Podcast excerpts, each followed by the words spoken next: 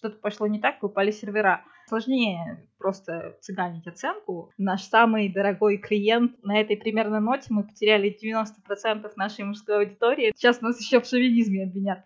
Но неважно.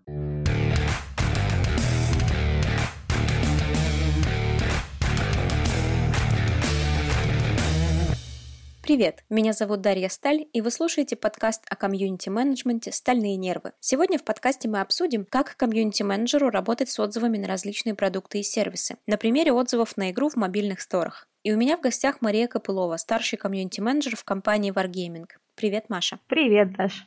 Расскажи, пожалуйста, почему важно работать с отзывами? Конкретно, если брать отзывы в Google Play и App Store, э, то работая с ними, вы можете повысить оценку вашего приложения. Общая оценка приложения влияет э, на конверсию установки, а также на возможность потенциального фичеринга от платформ. Также пользователи читают отзывы перед установкой игры. Ну, это, естественно, тоже влияет на конверсию. Если вы правильно обрабатываете негатив, особенно зафичеренных отзывов, то это тоже может положительно сказаться на установках вашего приложения. Я думаю, что у многих, наверное, комьюнити-менеджеров вызовет вопрос, почему мы вообще про это разговариваем, и не, до, не должны ли этой задачей вообще заниматься, например, маркетологи или кто-то еще.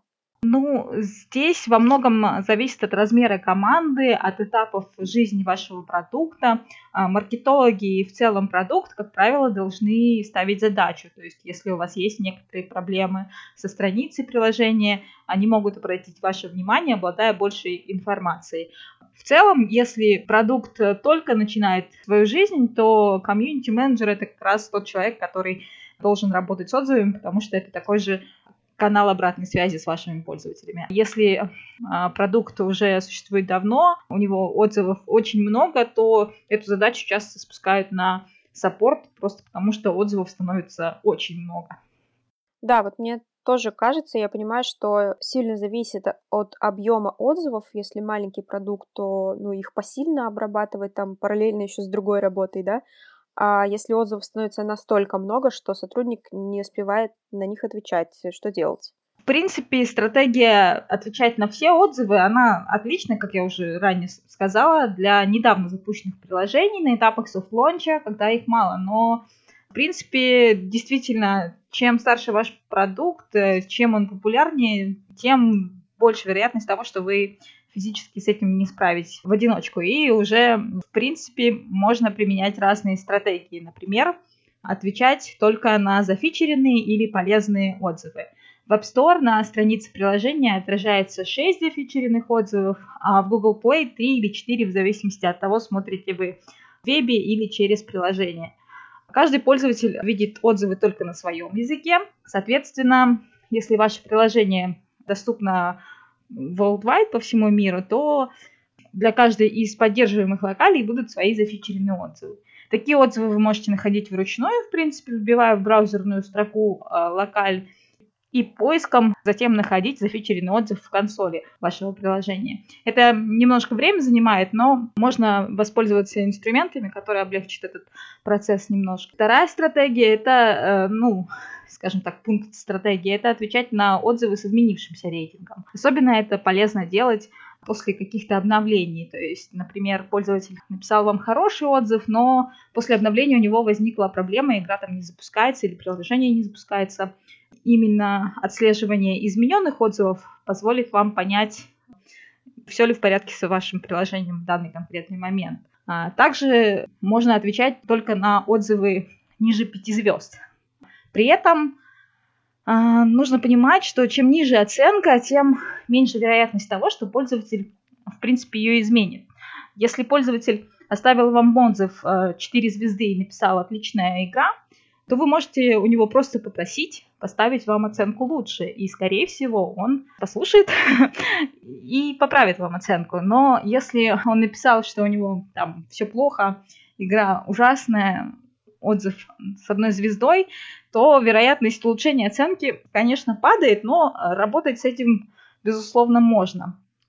Лучше всего работать с теми отзывами, на которые вы действительно можете быстро помочь. Например, в случаях, если что-то пошло не так, упали сервера.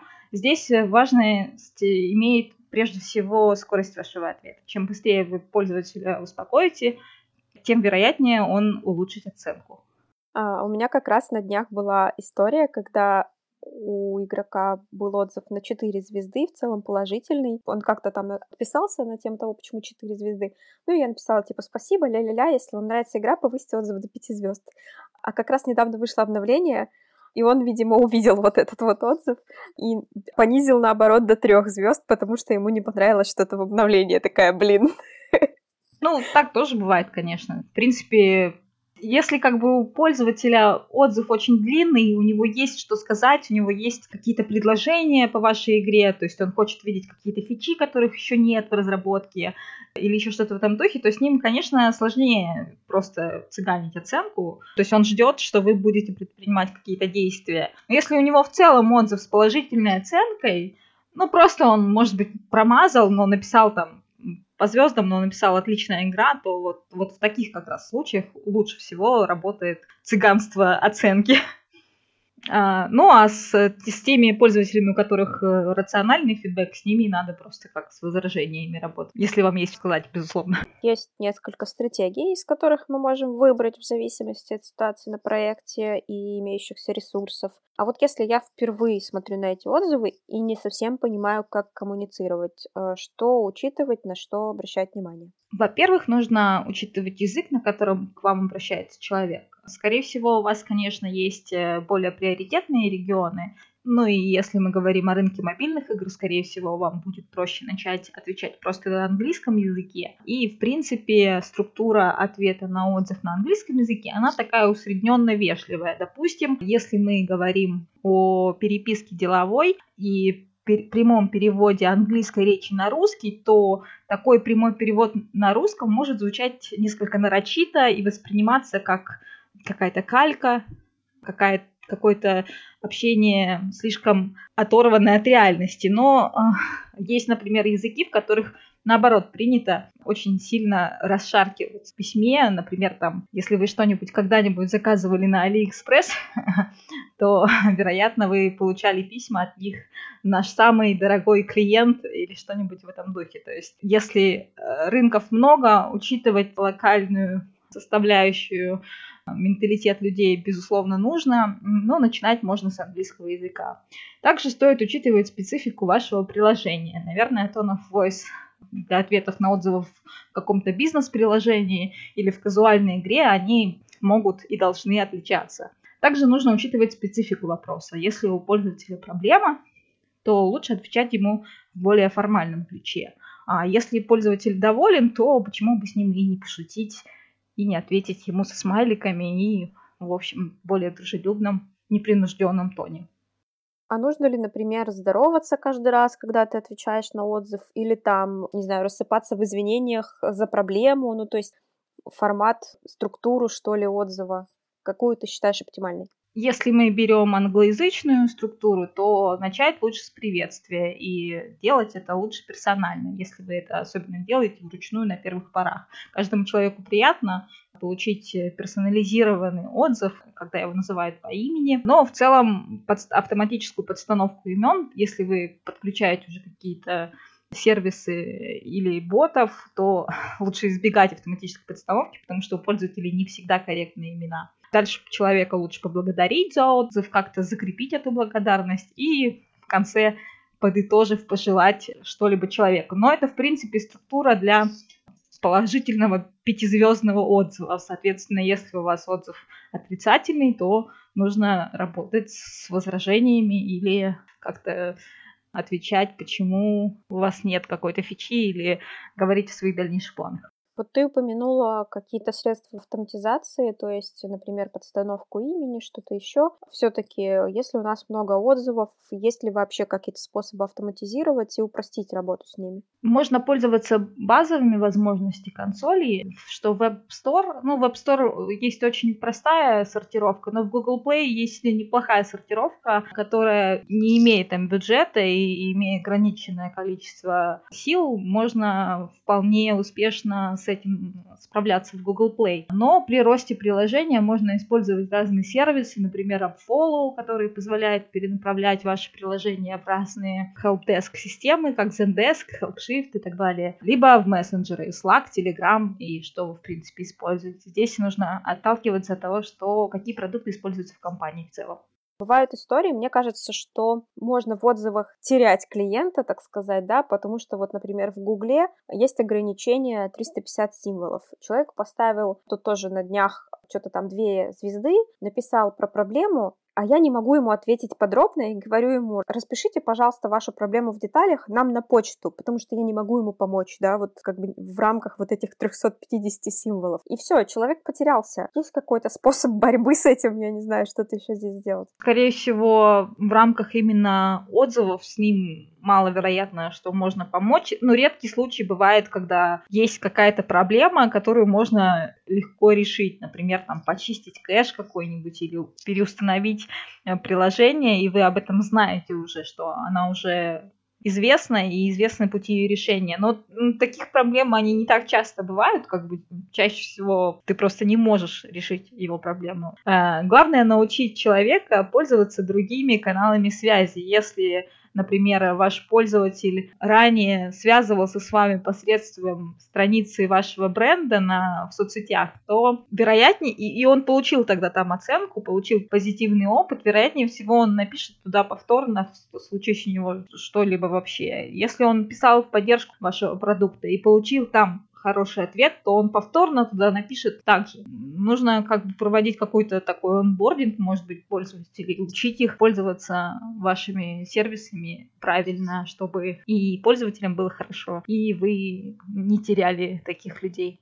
Круто. Спасибо за такие развернутые ответы. Дай, пожалуйста, три совета комьюнити-менеджеру, который работает с отзывами. У меня, к сожалению, получится не три, а четыре совета. Очень полезным я считаю составить заранее для себя список ответов, содержащий несколько вариантов ответа на поддерживаемых языках. Нужно быть кратким при этом, потому что Google Play ограничивает ваш ответ 350 символами. Чтобы отзывы были более разнообразными по каждой из проблем лучше собрать небольшой списочек возможных ответов. Также, если вы работаете самостоятельно, не используя никакие средства автоматизации, лучше чередовать работу с позитивными и негативными отзывами. Это позволяет вам меньше выгорать, меньше уставать. Ну, плюс это повышает эффективность. То есть вы можете настроить себе фильтр только на пятизвездочные отзывы и отвечать им в духе «Спасибо за ваш отзыв, нам очень приятно, что вы уделили нам время, приятной вам игры, удачи вам на полях боя» или что-нибудь в этом духе, да, там смайлики наставить в конце. Вот. А если у вас, например, есть какая-то определенная проблема, с которой пользователи часто сталкиваются, вы можете, используя фильтрацию, отфильтровать именно отзывы по этой проблеме и тоже более-менее типовыми ответами им ответить. Просто типовых ответов желательно иметь несколько, чтобы не выглядеть роботом. Дальше нужно быть на короткой ноге с правилами платформ. Поэтому отзывы, которые нарушают правила платформы, оскорбляют э, вас или кого бы то ни было, лучше просто репортить, чтобы вы их удалили. И в целом, последний совет, работа с отзывами должна быть комплексной работой. Задачи должны ставиться от продукта. У вас должны быть выбраны приоритетные регионы. Стратегия ваших ответов должна зависеть от состояния вашего продукта и его ступени развития, скажем так. Могу немного поделиться личным опытом. Я тут на майских праздниках занялась безудержным шопингом и решила заказать себе палетку теней. Для этого я скачала приложение, которое является приложением магазина косметики. Да, вот на этой примерно ноте мы потеряли 90% нашей мужской аудитории, но давайте для мужской аудитории представим, что это была, там, не знаю, упаковка самореза.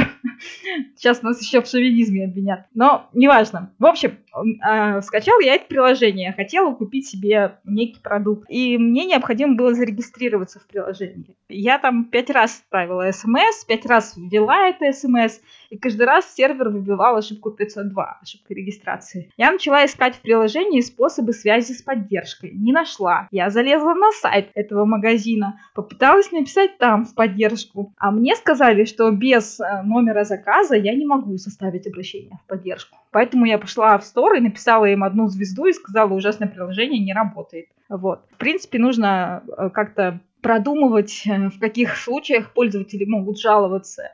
И, возможно, в таких э, случаях направлять их тот же Zendesk или HelpShift, э, службу поддержки, чтобы пользователю было удобно пожаловаться где-либо еще, ну, там, на странице вашего бренда, либо в службе поддержки, либо на почту вам написать. В общем, при работе в целом с отзывами главное, чтобы пользователю было удобно сообщить вам о проблеме.